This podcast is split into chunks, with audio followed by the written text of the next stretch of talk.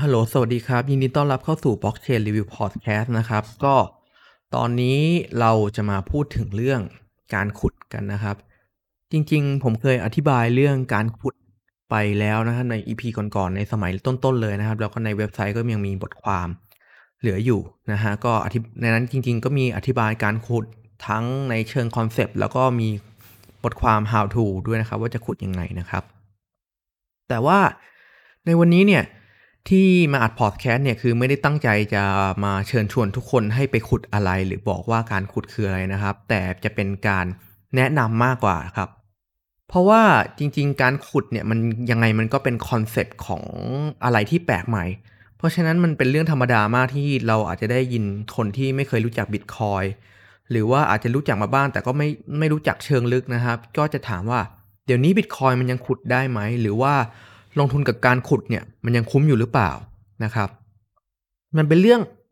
ที่ผมได้ยินอยู่ทุกๆวันนะครับโดยในวันนี้ผมอยากจะมาให้ข้อเท็จจริงอย่างหนึ่งที่มันเป็นว่าในปัจจุบันเนี้ยถ้าเกิดสมมติว่าคุณเป็นนักขุดรายย่อยในประเทศไทยเนี่ยความเป็นไปได้ที่คุณจะกำไรจากการลงทุนการขุดเนี่ยมันแทบเป็นไปไม่ได้เลยนะครับหรือพูดง่ายๆคือมันไม่น่าลงทุนเลยสำหรับมือใหม่นะครับก็ถ้าเกิดสมมติว่าใครยังไม่เข้าใจเรื่องการขุดในเชิงลึกนะครับก็ขอให้กลับไปฟังพอดแคสต์ตอนก่อนๆนะครับหรือว่าไปอ่านบทความก็ได้นะครับผมจะบรีฟให้สั้นๆแล้วกันนะครับว่าจริงๆการขุดเนี่ยมันไม่ใช่การขุดจริงๆมันเป็นคำเปรียบเปยนะครับเพราะว่า Bitcoin เนี่ยมีจำนวนจำกัดนะครับแล้วเราต้องเสียพลังงานส่วนหนึ่งเพื่อจะให้ได้ Bitcoin มามันคล้ายๆกับการขุดค้นหาทองคำนะครับเขาเคยเลยเรียกว่าการขุดนะครับแต่จริงๆแล้วเนี่ยในกระบวนการขุดที่ถูกต้องเนี่ยจริงๆมันคือการแข่งขันในการหาตัวเลขที่ถูกต้องนะครับเป็นการหาคำตอบในรูปแบบหนึ่งนะครับในระบบ Bitcoin จะให้โจทย์มาให้และใครก็ตามที่สามารถหาคำตอบของโจทย์นั้นเจอเนี่ยจะเป็นผู้ที่ได้ Bitcoin จำนวนหนึ่งไปนะครับโดยโจทย์นี้เนี่ยมันจะเป็นสมการที่ค่อนข้างซับซ้อนนะครับแต่ว่าถ้าเกิดให้ผมอธิบายลึกลงไปกว่านั้นเนี่ยจริงๆมันคล้ายกับเกมทอยลูกเต๋ามากเลยนะครับมันคล้ายกับว่าสมมุติว่าถ้าเกิดโจทย์ข้อนี้ทุกคนทอยเต๋าพร้อมกันถ้าใครทอยได้1ก่อนชนะมันจะเป็นในลักษณะแบบนั้นนะครับโดยคนที่มีกำลังขุดมากเนี่ยก็คือคนที่ทอยได้เร็วและทอยได้ไวนะครับแต่ถ้าเกิดเขาทอยได้1ก่อนเขาก็ชนะไปแล้วเขาจะได้บิตคอยน์ไปนะครับทีนี้พอเรามาพูดถึงรูปแบบการลงทุนการขุดเนี่ยสิ่งแรกที่คุณจะขุดเนี่ยไม่ว่าคุณจะขุดบิตคอยน์หรือว่าคุณคิดจะขุดเหรียญอื่นๆใดๆก็ตามเนี่ยสิ่งแรกที่คุณต้องสนใจก็คือเครื่องขุดครับซึ่งเครื่องขุดเนี่ยก็จะเป็นอุปกรณ์คอมพิวเตอร์นะครับที่ถูกบอกแบบมาสำหรับการขุดบิตคอยน์โดยเฉพาะหรือบางทีอาจจะเป็น GPU นะครับถ้าเกิดเป็นเครื่องขุดสำหรับการขุดเลยเราจะเรียกว่าเครื่องขุด ASIC นะครับผมก็เคยมีเครื่องขุด ASIC นี้นะครับเป็นเครื่องขุดAntminer L3 สำหรับขุด Litecoin นะครับมันก็จะเป็นกล่องสี่เหลี่ยมๆนะครับเป็นคอมพิวเตอร์ข้างบนเป็นพัดลมมีพัดลมด้านหน้าด้านหลังแล้วเปิดเข้าไปก็มีแผงวงจร4อันนะครับโดยอุปกรณ์พวกนี้มันจะเป็นอุปกรณ์ที่ใช้สำหรับตุ่มตัวเลขนะครับให้เร็วที่สุดเท่าที่จะเร็วได้เพื่อหาคำตอบตรงนี้เพื่อให้เราได้รับรางวัลไปถ้าพวกนี้คือเหมือนกับว่าไอ้เครื่องขุดเนี่ยก็คือต้นทุนส่วนรางวัลที่เราได้เนี่ยก็คือเหมือนกับว่าจะเรียกว่ากำไรไม่ได้ต้องเรียกว่าอะไรดีอะต้องเรียกว่ารายได้นะฮะที่ยังไม่ถูกคำนวณเป็นกำไรนะครับทีนี้ไอ้ความเร็วของการขุดเนี่ยมันเป็นเรื่องสำคัญมากหรือถ้าเกิดเทียบกับเกมทอยเต๋าเมื่อกี้มันก็คือเหมือนกับว่าความเร็วในการทอยเต๋านั่นแหละเพราะว่าใครก็ตามเนี่ยที่มีเครื่องขุดที่มีประสิทธิภาพที่ดีแล้วก็สามารถสุ่มตัวเลขได้ไวมากกว่าคนอื่นเขาก็จะได้เปรียบใช่ไหมครับจริงๆมันไม่ได้ 100% เสมอไปหรอกแต่ว่ามันก็ได้เปรียบกว่าคนอื่นนะครับแต่ว่าในความเป็นจริงธุรกิจการขุดหรือพูดง่ายๆคือการลงทุนในการขุดเนี่ยเราไม่ได้แข่งขันกันที่ว่าใครสามารถหาคำตอบได้เร็วกว่ากันนะครับแต่ว่าเราแข่งกันที่ว่าใครได้กำไรนะครับซึ่งต้นทุนที่สำคัญที่สุดของเครื่องขุดนั้นอย่างหนึ่งก็คือค่าไฟเพราะฉะนั้นเราไม่ได้แข่งขันกันว่าเราจะใครเนี่ยมีกำลังขุดเยอะที่สุดเท่านั้นจะเป็นผู้ชนะครับสิ่งที่เรา แข่งขันกันคืออัตราผลกำไรที่เป็นไปได้พูดง่ายๆคือถ้าเกิดเราจ่ายค่าไฟไป1หน่วยเนี่ยเราจะได้กำลังขุดเท่าไหร่นะครับคือเวลาเราคุณไปดูเครื่องขุด Antminer นะครับหรือว่าเครื่องขุดอื่นๆเนี่ยมันจะมีเครื่องขุดเต็มไปหมดเลยบ้างขุดเครื่องก็แพงบางเครื่องก็ถูกแต่สิ่งทั้งที่สำคัญที่คุณต้องดูคือเหมือนกับว่าคุณจ่ายค่าไฟ1หน่วยคุณได้กำลังขุดเท่าไหร่นะครับนี่เป็นต้นทุนค่าไฟที่สำคัญมากส่วนในเรื่องต้นทุนของค่าเครื่องเนี่ยจริงๆมันเป็นเรื่องหลอกนะครับเพราะว่าถ้าเกิดสมมุติว่าถ้าเกิดเครื่องแพงแต่สุดท้ายเนี่ยต้นทุนค่าไฟมันไม่คุ้มกับการขุดเนี่ยมันก็ไม่มีประโยชน์อะไรนะครับทีนี้พอเราไปพูดถึงเรื่องต้นทุนการขุดเนี่ยเรื่องค่าไฟเนี่ยมันเป็นเหตุผลสำคัญมากที่ทำให้นักขุดรายย่อยเนี่ยไม่สามารถทำกำไรในธุรกิจนี้ได้หรือผู้ที่คิดจะมาลงทุนในการขุดมือใหม่นะครับคุณจะประสบปัญหาเรื่องค่าไฟทันทีเพราะว่าในประเทศไทยเนี่ยใช้ค่าไฟในระบบแบบเฉลี่ยค่าไฟไปพูดง่ายๆคือเหมือนกับว่าในถิ่นทุรกันดารหรือว่าในถิ่นเมืองกรุงเนี่ยก็จะใช้ค่าไฟที่ใกล้เคียงกันยกเว้นคุณจะได้พื้นที่สัมปทานเป็นพิเศษนะครับโดยค่าไฟบ้านทั่วๆไปก็จะอยู่ที่ราวๆประมาณ4บาทประมาณนี้ถ้าเกิดสมมติว่าเป็นอัตราส่วนแบบก้าวหน้าถ้าเกิดใครใช้ไฟเยอะก็อาจจะพุ่งไป 4.4 บาทได้ถ้าคุณอยู่ในพื้นที่สัมปทานคุณอาจจะได้ไฟ3บาทนะครับแต่ในความเป็นจริงเนี่ยนี่คือประเทศไทยไงในโลกของเราเนี่ยมันมีอีกหลายประเทศนะครับที่มีค่าไฟที่ถูกกว่าประเทศไทยเยอะมากอย่างเช่นจีนเนี่ยผมได้ข่าวมาว่าในบางพื้นที่เนี่ยค่าไฟต่ำกว่า1บาทแล้วนะ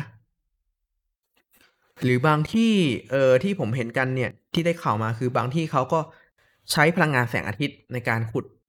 เพื่อประหยัดค่าไฟกันหรือรัสเซียที่เป็นประเทศเขตหนาวคือไอ้เครื่องขุดพวกนี้นะครับตรงที่มันแพงที่สุดเนี่ยมันคือระบบระบายความร้อนนะครับเพราะว่าการคำนวณเนี่ยมันจะทำให้เหมือนกับว่าไอ้ชิปพวกนี้มีความร้อนสูงมากเพราะฉะนั้นมันต้องระบายความร้อนออกไปให้เร็วที่สุดในประเทศเขตหนาวเนี่ยเขาเอาลมร้อนตรงนี้ไปทำเป็นพลังงานหมุนเวียนเพราะว่าประเทศเขาหนาวเขาก็ต้องมีฮีเตอร์เขาก็เลยเอาลมร้อนตรงนี้ไปทำเป็นฮีเตอร์ซะเลยนะครับมันก็มีแบบนี้เหมือนกันโดยส่วนตัวเนี่ยผมเจอคนที่ใช้วิธีแปลกๆเอาซะหน่อยนะครับก็คือมันจะมีการที่คุณน่ะถ้าเกิดสมมติว่าคุณเอาเครื่องขุดเนี่ยไปแช่ในน้ำมันซึ่งเป็นน้ำมันผมไม่แน่ใจว่ามันคือน้ำมันโซลีนหรือเปล่านะหรือว่าน้ำมันอะไรก็ตามแต่มันเป็นน้ำมันที่ใช้ในการระบายความร้อนน่ะคือตรงนี้มันก็จะทำให้ระบายความร้อนเร็วและต้นทุนค่าไฟก็จะถูกขึ้นแต่ว่าคุณก็ต้องมีค่าต้นทุนในเรื่องการระบายความร้อนไอค่าน้ำมันนั้นเหมือนกันนะครับแต่พอดีผมไปเจอคนหนึ่งนะครับเขาบอกว่าเขาใช้น้ำมันพืชเลยเพราะว่าต้นทุนน้ำมันพืชถูกกว่าคือในตอนนั้นน่ะมันเป็นช่วงที่เหมือนกับว่าถ้าเกิดให้พูดง่ายๆคือเหมือนแต่เป็นช่วงที่เหมือนกับว่าหลายๆคนขุดไม่คุ้มเขาก็เลยเทขายเครื่องในราคาถูกก็มีคนฉลาดนะครับคิดแผนทางธุรกิจได้เขาก็เอาไอ้เครื่องพวกนี้ไปแช่ในน้ำมันเครื่องคือตอนนั้นเครื่องมันถูกมากนะครับเขาบอกว่าพอเราไปแช่ในน้ำมันพืชเนี่ยบอร์ดมันอาจจะไปไวพูดง่ายๆคือการ์ดมันอาจจะเสียไวนะครับแต่ว่าถ้าเทียบกับว่าเขาได้ต้นทุนของค่าไฟที่ถูกแล้วก็ได้เครื่องมาถูกมันก็คุ้มสำหรับเขานะครับทีนี้ต่อไปก็คือก่อนอื่นเรามาดูที่รายได้กันบ้างรายได้ของการขุดรายได้ของการขุดก็คือเหรียญที่เราขุดได้ซึ่งในความเป็นจริงเนี่ยถ้าเกิดสมมุติว่าเป็นการขุด Bitcoin หรือจริงๆขุดเหรียญอื่นๆก็ตามเนี่ยสิ่งที่คุณควรจะรู้ไว้ก็คือหนึ่งว่าคริปโตเคอเรนซีพวกนั้นน่ะส่วนใหญ่จะออกแบบให้มีจำนวนจำกัดและมีการผลิตที่น้อยลงเรื่อยๆนะครับอย่าง Bitcoin เนี่ยมันถูกกำหนดว่าทุกๆ4ปีเนี่ยรางวัลที่ได้จากการขุดมันจะลดลงครึ่งนึงนะครับปัจจุบันมี Bitcoin เกิดขึ้น 6.25 Bitcoin ในทุกๆ10นาทีนะครับแต่กลับกันเนี่ยจำนวนนับขุดเนี่ยกลับเพิ่มขึ้นเรื่อยๆ hash rate หรือพูดง่ายๆคือกำลังการขุดเนี่ยเพิ่มขึ้นเรื่อยๆเลยทำให้ตลาดเนี่ยมันเป็นตลาด Red Ocean นะครับคุณอาจจะเคยได้ยินเมื่อประมาณ 2-3 ปีก่อนว่าแบบ 4-5 เดือนคืนทุน 5-6 เดือนคืนทุนคือมันจริงนะฮะมันจริงโดยส่วนตัวเนี่ยผมเคยซื้อเครื่องขุดเป็นเครื่องขุดการ์ดจอมาตัวหนึ่งนะฮะก็ขุดอีเธอเรียมตอนนั้นก็ตอนนั้นเป็นช่วงเมษาปี2017ครับตอนนั้นอยู่ในช่วงที่เหมือนกับว่าราคาการ์ดจอเนี่ยมันยังไม่พุ่งขึ้นยังไม่มีคนรู้เรื่องขุดมากนักแล้วก็ราคาอีเธอเรียมเนี่ยก็อยู่ในช่วงที่สูงขึ้นจากประมาณ 1,600 ไปประมาณ 8,000 ในช่วงนั้นในช่วงสั้นๆนะครับทำให้ผมสามารถคืนทุนได้ภายใน 2-3 เดือนนะครับคือมันจริงเลยนะครับนอกจากนั้นตลาด Bitcoin ช่วงนั้นก็ยังเป็นช่วงที่แบบว่าพุ่งจาก 200,000 บาทไปอยู่สู่ 600,000 บาทด้วยทำให้ส่วนแบ่งของรายได้เนี่ยถึงแม้ว่ามันจะเป็นเค้กก้อนเดียวแต่ว่าส่วนแบ่งมูลค่ามันมากขึ้นครับคือพอมีคนมาแย่งขุด Bitcoin มากขึ้นเรื่อยๆเนี่ยคือแต่ละคนจะได้ Bitcoin น้อยลงใช่ไหมครับแต่ว่าพอราคาเพิ่มขึ้นเนี่ยพอราคาขึ้นเพิ่มขึ้นอย่างสมเหตุสมผลเนี่ยมันก็ทำให้เหมือนกับว่ามูลค่าของมันเนี่ยใกล้เคียงกับที่มันได้แต่ว่าในช่วงปี 2018 เนี่ยBitcoin ราคาตกลงนะฮะจนถึงปัจจุบันนะฮะมันตกไปที่ 200,000 แล้วก็ไปที่ 100,000 แล้วมาที่ 300,000 นะครับคือตลาดเงินดิจิตอลเนี่ยมันค่อนข้างซบเซาในช่วงประมาณปี2ปีที่ผ่านมานะครับปัจจุบันก็ตีตัวขึ้นมาถึงระดับนึงแต่มันก็ไม่ได้ดีมากนะครับทำให้มันไม่ได้ง่ายเหมือนเมื่อก่อนเลยถ้าเกิดสมมติคุณคิดจะทำกำไรจากการขุดมันเป็นตลาดที่มีการแข่งขันสูงและเป็นเรดโอเชียนกันมากๆเลยนะครับปัจจัยต่อไปคืออุปกรณ์ขุดถ้าขุดไม่คุ้มก็ไม่ต่างจากที่ทับกระดาษครับคือถ้าเกิดเราพูดถึง Bitcoin ก่อนนั้นปัจจุบันในการขุด Bitcoin เนี่ยจะใช้เครื่องขุด ASIC เป็นหลักในการขุดนะครับแต่ว่าเครื่องขุด ASIC เนี่ยเป็นเครื่องที่ออกแบบมาสำหรับการขุด Bitcoin โดยเฉพาะมันไม่มีประโยชน์อะไรเลยอย่างอื่นนอกจากการขุดนะครับทีเนี้ยพอสิ่งที่เกิดขึ้นคือพอมีการผลิตเครื่องขุดรุ่นใหม่ๆที่กินไฟน้อยลงแต่ได้การขุดแรงขึ้นสิ่งที่เกิดขึ้นคือมันก็จะทำให้เครื่องที่ผลิตออกมาก่อนหน้านี้ด้อยประสิทธิภาพลงแล้วมันก็ตกลงไปเรื่อยจนสิ่งที่เกิดขึ้นคือต้นทุนค่าไฟกับกำไรที่ได้เนี่ยมันไม่สัมพันธ์กันครับซึ่งมันอาจจะไม่สัมพันธ์ในลักษณะที่เหมือนกับว่าเราขาดทุนเลยด้วยซ้ำนะครับตัวอย่างเช่นสมมติว่าถ้าเกิดเราไปดูเนี่ยเครื่อง Antminer L3 เนี่ยมีกำลังการขุดอยู่ที่ประมาณ0.01 เทราแฮชต่อวัตต์นะครับแต่ว่าเครื่องขุด Antminer S19 Pro มีกำลังการขุดอยู่ที่ 0.03 เทราแฮชต่อวัตต์ซึ่งต่างกัน3เท่าเลยนะครับทีนี้ถ้าเกิดสมมุติใครไม่สามารถหาค่าไฟได้ถูกพอสุดท้ายเขาก็ต้อง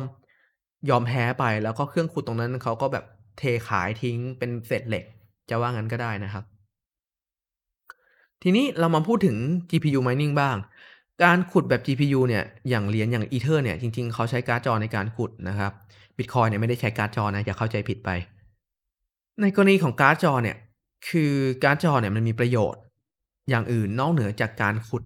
เพราะว่ามันเป็นอุปกรณ์คอมพิวเตอร์ครับมันสามารถใช้งานในลักษณะอื่นได้มันจะเอาไปเล่นเกมก็ได้มันจะเอาไปประมวลผลคำนวณอย่างอื่นก็ได้นะครับมันขุดได้ค่อนข้างหลากหลายเหรียญกว่าซะด้วยนะครับแล้วก็ในแง่ของจำนวนเหรียญที่ขุดเนี่ยก็ค่อนข้างมากกว่านะครับนอกจากนี้คือการเปลี่ยนผ่านเทคโนโลยีของเครื่องขุด ASIC เมื่อเทียบกับการ์ดจอแล้วเนี่ยการ์ดจอมีการเปลี่ยนผ่านเทคโนโลยีที่ค่อนข้างช้ากว่านะครับเพราะฉะนั้นทำให้นักขุดรายใหญ่ในเมืองไทยส่วนใหญ่บางคนเขาจะเลือกการ์ดจอขุดกันมากกว่านะครับเพราะว่าการ์ดจอก็เหมือนกับว่าพอขุดไม่คุ้มแล้วมันก็ยังมีค่าแต่ว่าตอนราคาตกมันก็ตกน่าใจหายจริงนะอย่างสมมุติว่าตอนที่ผมเล่นเนี่ยผมซื้อการ์ดจอนะครับ Nvidia 1070มาตอนนั้นมันราคาประมาณ 17,000 พอเหมืองแตกเนี่ยมันราคาตกมาที่ 5,000 เลยคือมันตกประมาณ 30% ประมาณนั้นนะครับก็ตกน่าใจหายเหมือนกันแต่ถ้าเกิดเทียบกับคนบางคนที่ขุดไปถึงจุดนั้นถึงจุดคุ้มทุนแล้วเขาอาจจะโอเคก็ได้นะครับอ๋ออีกอย่างหนึ่งคือถ้าเกิดคุณไม่ได้ขุด Bitcoin คุณก็ต้องระวังไว้ว่าคุณควรจะต้องจัดการว่าคุณควรจะขายเหรียญที่ขุดมาเมื่อไหร่นะครับเพราะว่าพอเหรียญที่ไม่ใช่ Bitcoin แล้วมันมีความผันผวนสูงกว่าคือ Bitcoin มีความผันผวนสูงแล้วแต่ว่าเหรียญที่อื่นที่ไม่ใช่ Bitcoin เนี่ยมีความผันผวนสูงกว่านะครับทีนี้เนี่ยพอถึงจุดนี้เนี่ยมันธุรกิจการขุดเนี่ยมันก็เลยขึ้นอยู่กับเรื่องค่าไฟแล้วก็กำไรนะครับคือมันเคยเป็นการธุรกิจที่กำไรมากๆประมาณถึง 1,000% เลยในปี 2017นะครับแต่พอด้วยเหตุผลหลายๆอย่างที่ผมพูดไปในสุดท้ายเนี่ยมันก็เลยไม่สมเหตุสมผลที่จะทำให้เหมือนกับคนทั่วไปที่จะเข้ามาในวงการนี้นะครับแล้วแถม hash rate เนี่ยในระยะยาวมันก็เพิ่มขึ้นมาตลอดเลยคือถ้าเกิดสมมุติว่าเราไปดู hash rate ในช่วงปี2ปีที่ผ่านมาเนี่ยคือมันเพิ่มขึ้นเกือบเท่าหนึ่งเลยนะครับทีนี้สมมุติว่าถ้าเกิดใครอยากจะรู้ว่าพอ เราอยากรู้ว่าเหมือนกับว่าอ่ะต้นทุนในการขุดของเราเนี่ยมันคือเท่าไหร่สมมุติเราซื้อการ์ดจอมาใบนึงแล้วหรือเราซื้อเครื่อง Antminer มาสัก 1,000 สักเครื่องนึงนะครับขอโทษขออภัยอ่ะง่ายๆสมมุติว่าผมซื้อเครื่อง Antminer S19 Pro แล้วกันเป็นรุ่นล่าสุดเลยมีกำลังขุดประมาณที่110 เทราแฮชต่อวินาทีนะครับสิ่งที่ผมก็ทำคือเหมือนกับว่าผมก็เข้าไปในเว็บไซต์ What to Mine นะครับแล้วก็ใส่เลขเข้าไปนะครับปรากฏว่าสิ่งที่เกิดขึ้นคือผมสามารถเอาไปขุดได้นะครับโดยที่ผมมีกำไรวันละประมาณไม่ใช่กำไรผมต้องเรียกว่าผลตอบแทนที่ยังไม่หักต้นทุนนะครับผลตอบแทนของผลเนี่ยถ้าผมขุด Bitcoin นะผมจะได้วันละ 8.99 ดอลลาร์นะครับ 8.99 ดอลลาร์เท่าไหร่ประมาณ 9.324 ไม่ใช่ 94 9327 พูดผิดนะครับก็ประมาณ270บาทนะครับแต่พอหักกับต้นทุนค่าไฟในประเทศเราแล้วเนี่ยคิดว่าเหลือเท่าไหร่นะครับถ้าเกิดเราคำนวณอยู่ที่ประมาณว่าผมให้ประมาณ4บาทเป๊ะเลย4บาทแบบเป๊ะเลยนะกลายเป็นว่าเราขาดทุนประมาณ 1.16 ดอลลาร์ติดลบอ่ะคือติดลบอ่ะคือมันตลกมั้ยอ่ะติดลบคือเราขาดทุนวันละ30บาทคือพอเราเป็นในเมืองไทยเนี่ยคือเราลืมไปได้เลยนะครับว่าเราจะคืนทุนนะครับด้วยค่าไฟ4บาทอ่ะทีนี้เรามาดูถ้าเกิดสมมติเราค่าไฟเรา3บาทเนี่ยเราจะได้กำไรวันละ 1.18 ดอลลาร์ประมาณ36บาทนะฮะประมาณ36บาทเพราะฉะนั้นไอ้เครื่อง Antminer S19 Pro เนี่ยราคาล่าสุดเนี่ยมันอยู่ที่ราคาขายที่เท่าไหร่เนี่ย 2,400 ดอลลาร์นะครับถ้าเกิดคุณตีว่าคุณได้ประมาณ1ดอลลาร์นี้คุณก็ต้องใช้เวลาในการคืนทุนไปประมาณ 2,400 วันนะครับ 2,400 วันก็ไม่เท่าไหร่ก็ประมาณเท่าไหร่ล่ะ37 21ไม่พอ3ไปประมาณ8ปีเองทนได้ไหมนะฮะแล้วคือพอในช่วง8ปีนี้เราก็ไม่รู้ว่าอะไรจะเกิดขึ้นเราก็เพราะว่าแนวโน้มของการขุดเนี่ยมันจะมีเครื่องที่ผลิตออกมาได้เร็วมากขึ้นเรื่อยๆนะเพราะฉะนั้นช่วงเวลา8ปีเนี่ยก็คือไม่น่าลงทุนเอาซะเลยนะครับทีนี้พอเรามาดูเครื่องขุดแบบการ์ดจอบ้างใครอาจจะคิดว่าการ์ดจอมันโอเคใช่ไหมเรามาดูดีกว่าการ์ดจอเนี่ย2080 Ti เนี่ยถ้าเกิดเราขุดเอาไปขุดอีเธเรียมนะครับเราแบบขุดอีเธเรียมโดยที่เราดูแล้วเนี่ย2080 Ti มีกำลังขุดอยู่ที่52 megahash per second นะครับซึ่งเป็นการ์ดจอเครื่องที่ดีที่สุดในปัจจุบันกินไฟต่ำด้วยนะครับแค่180 เมกะวัตต์นะครับเรามาดูว่ามันจะได้กำไรเท่าไหร่นะครับโอเคผมขอเริ่มที่ค่าไฟ4บาทผลปรากฏว่ากำไรถ้าเกิดเรามีการ์ดจอใบนั้นน่ะ2080 Ti เราจะได้รายได้เวลา 1.65 ดอลลาร์ครับแล้วหลังจากหักค่าไฟแล้วได้ 1.15 ดอลลาร์นะครับแล้วไอ้เครื่องนี้เท่าไหร่ล่ะนะครับ2080 Ti เนี่ยมีราคาประมาณ 1,200 ดอลลาร์นะครับก็ 1,200 วัน 3-4 ปีก็ไม่คุ้มอยู่ดีนะครับนั่นเป็นเหตุผลว่าถ้าเกิดสมมุติคุณเป็นนักขุดรายย่อยเนี่ยทำไมที่เหมือนกับว่าหรือเป็นนักลงทุนที่คิดว่าอยากจะกระโดดเข้ามาในตลาดเนี่ยมันเป็นอะไรที่ไม่คุ้มเลยนะครับถ้าเกิดคุณจะมาลองลงทุนในตลาดนี้นะครับในปัจจุบันเนี่ยแต่ว่าในปัจจุบันเนี่ยมันไม่ได้แปลว่าบนโลกนี้หรือว่าในประเทศไทยเนี่ยมันไม่มีคนที่ไม่สามารถทำกำไรกับการขุดได้จริงๆเลยนะคือคนที่ทำกำไรกับการขุดจริงๆเนี่ยก็ได้แต่ส่วนใหญ่เป็นนักขุดที่มีประสบการณ์เขารู้ว่าจะทำยังไงให้มีค่าไฟต่ำที่สุดจะเจรจาต่อรองยังไงให้อุปกรณ์ในราคาต่ำสุดนอกจากนี้คือถ้าเกิดให้มันได้กำไรให้คุ้มต้นทุนเนี่ยมันจะต้องมีค่าสถานที่ค่าคนเพราะฉะนั้นเขาต้องมีหาสถานที่หาคนวางระบบไฟอะไรมากมายคือมันเยอะมากถ้าเกิดสมมติว่าคุณจะต้องการทำกำไรในระดับนั้นนะครับถ้าเกิดคุณไม่ใช่รายย่อยฝันไปเถอะนะครับในนักขุดรายใหญ่เนี่ยจริงๆมันจะมีการโซโล่ไมนิ่งที่เทคกำลังของพูนะครับเป็นรายละเอียดเชิงลึกพูดง่ายคือเหมือนเขาจะมีการสลับพูไปว่าเหมือนกับพูไหนได้ผลตอบแทนดีที่สุดแล้วก็สลับไปสลับมาเพื่อหาผลตอบแทนที่ดีสุดแบบนี้ก็มีเหมือนกันนะครับแล้วก็อันนี้ฝากไว้เลยนะครับ คือมักจะมีคนถามว่าอ่ะแล้ว cloud mining ล่ะ cloud mining เป็นไงนะครับ จริงๆ cloud mining เนี่ยมันไม่ใช่ธุรกิจที่เป็นการหลอกลวงครับ แต่ว่าในความเป็นจริงเนี่ยด้วยการที่ธุรกิจการขุดเนี่ยมันแข่งขันกันสูงมาก ต่อให้คุณซื้อเครื่องขุดมาขุดจริง ๆ เนี่ยมันแทบจะไม่ได้กำไรเลย แล้วนับประสาอะไรกับการที่คุณไปซื้อสัญญาการขุดจากคนอื่นนะครับ เพราะฉะนั้นกำไรที่ได้จาก cloud mining เนี่ยมันแทบเป็นไปไม่ได้เลยนะครับ เพราะฉะนั้นคือถ้าเกิดคุณพบเจอ cloud mining ไหน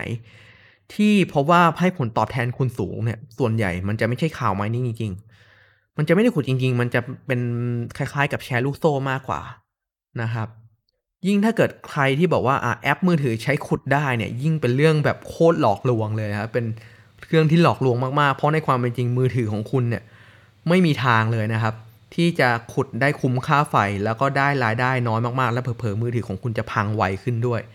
นะครับหรือแม้แต่คุณใช้ CPU ในคอมพิวเตอร์เองก็ตามมันจะมีคนที่โฆษณาว่าใช้ขุดผ่านเว็บเบราว์เซอร์ก็ได้จริงๆมันทำได้ครับจริงๆมันทำได้จริงๆแต่ว่ามันไม่คุ้มค่าไฟแล้วมันก็น้อยมากๆจนทำแทบไม่คุ้มค่านะครับผมเคยลองแล้วนะครับคือคุณอย่าไปเสียเวลากับเรื่องพวกนั้นดีกว่านะครับแล้วก็ทั้งหมดที่ผมพูดเนี่ยเป็นเหตุผลว่าทำไมการขุดมันไม่ใช่เรื่องง่ายสำหรับมือใหม่นะครับนอกจากนั้นเนี่ยคือมันมีอะไรมากกว่านั้นนะฮะอย่างตอนที่ผมซื้อเครื่องขุดมาเล่นๆเนี่ยผมก็ต้องคิดว่าเหมือนกับผมจะวางระบบไฟไหนทำยังไงให้อินเทอร์เน็ตเหมือนกับว่าวิ่งได้ตลอด24ชั่วโมงโดยที่มันไม่ตัดนะครับนอกจากนี้ยังมีปัญหาเรื่องบอร์ดเสียอุปกรณ์พังขุดลมไฟดับนะครับขุดได้ไม่เต็มประสิทธิภาพนะครับระบบระบายความร้อนไม่ดีพอนะครับคุณลองคิดดูแล้วถ้าเกิดสมมุติอุปกรณ์คุณเสียพวกเนี้ยคุณต้องใช้เวลาในการเคลมเนี่ยถ้าเกิดไปเคลมขุด ASIC เนี่ยขุดก็ไปเคลมกับต่างประเทศ GPU เคลมในไทยแต่ยังไงคุณก็ต้องเทคเวลาตั้งแต่ประมาณ1เดือนถึง3เดือนแน่นอนในการเคลมของนะครับบางกรณี GPU ก็ประกันมันก็ไม่ให้เคลมนะครับแต่ว่าถ้าเกิดสมมุติคุณเป็นธุรกิจเนี่ยคุณก็มีอำนาจต่อรองในการคุยกับผู้ผลิตพวกนี้นะครับแล้วก็คุณอาจจะเคลมของได้ในทันทีเลยนะครับนั่นเป็นเหตุผลว่าผมไม่แนะนำรายย่อยคนไหนเลยที่ไปคิดจะมาขุดอีกแล้วนะครับแล้วถ้าเกิดคุณมีเพื่อนให้ชักชวนให้ไปลงทุนการขุดเนี่ยก็ขอให้ระวังตัวไว้ให้ดีเพราะว่ามันเป็นธุรกิจที่เหมือนกับว่าแบบไม่ได้ง่ายอะไรเหมือนเมื่อก่อนแล้วนะครับ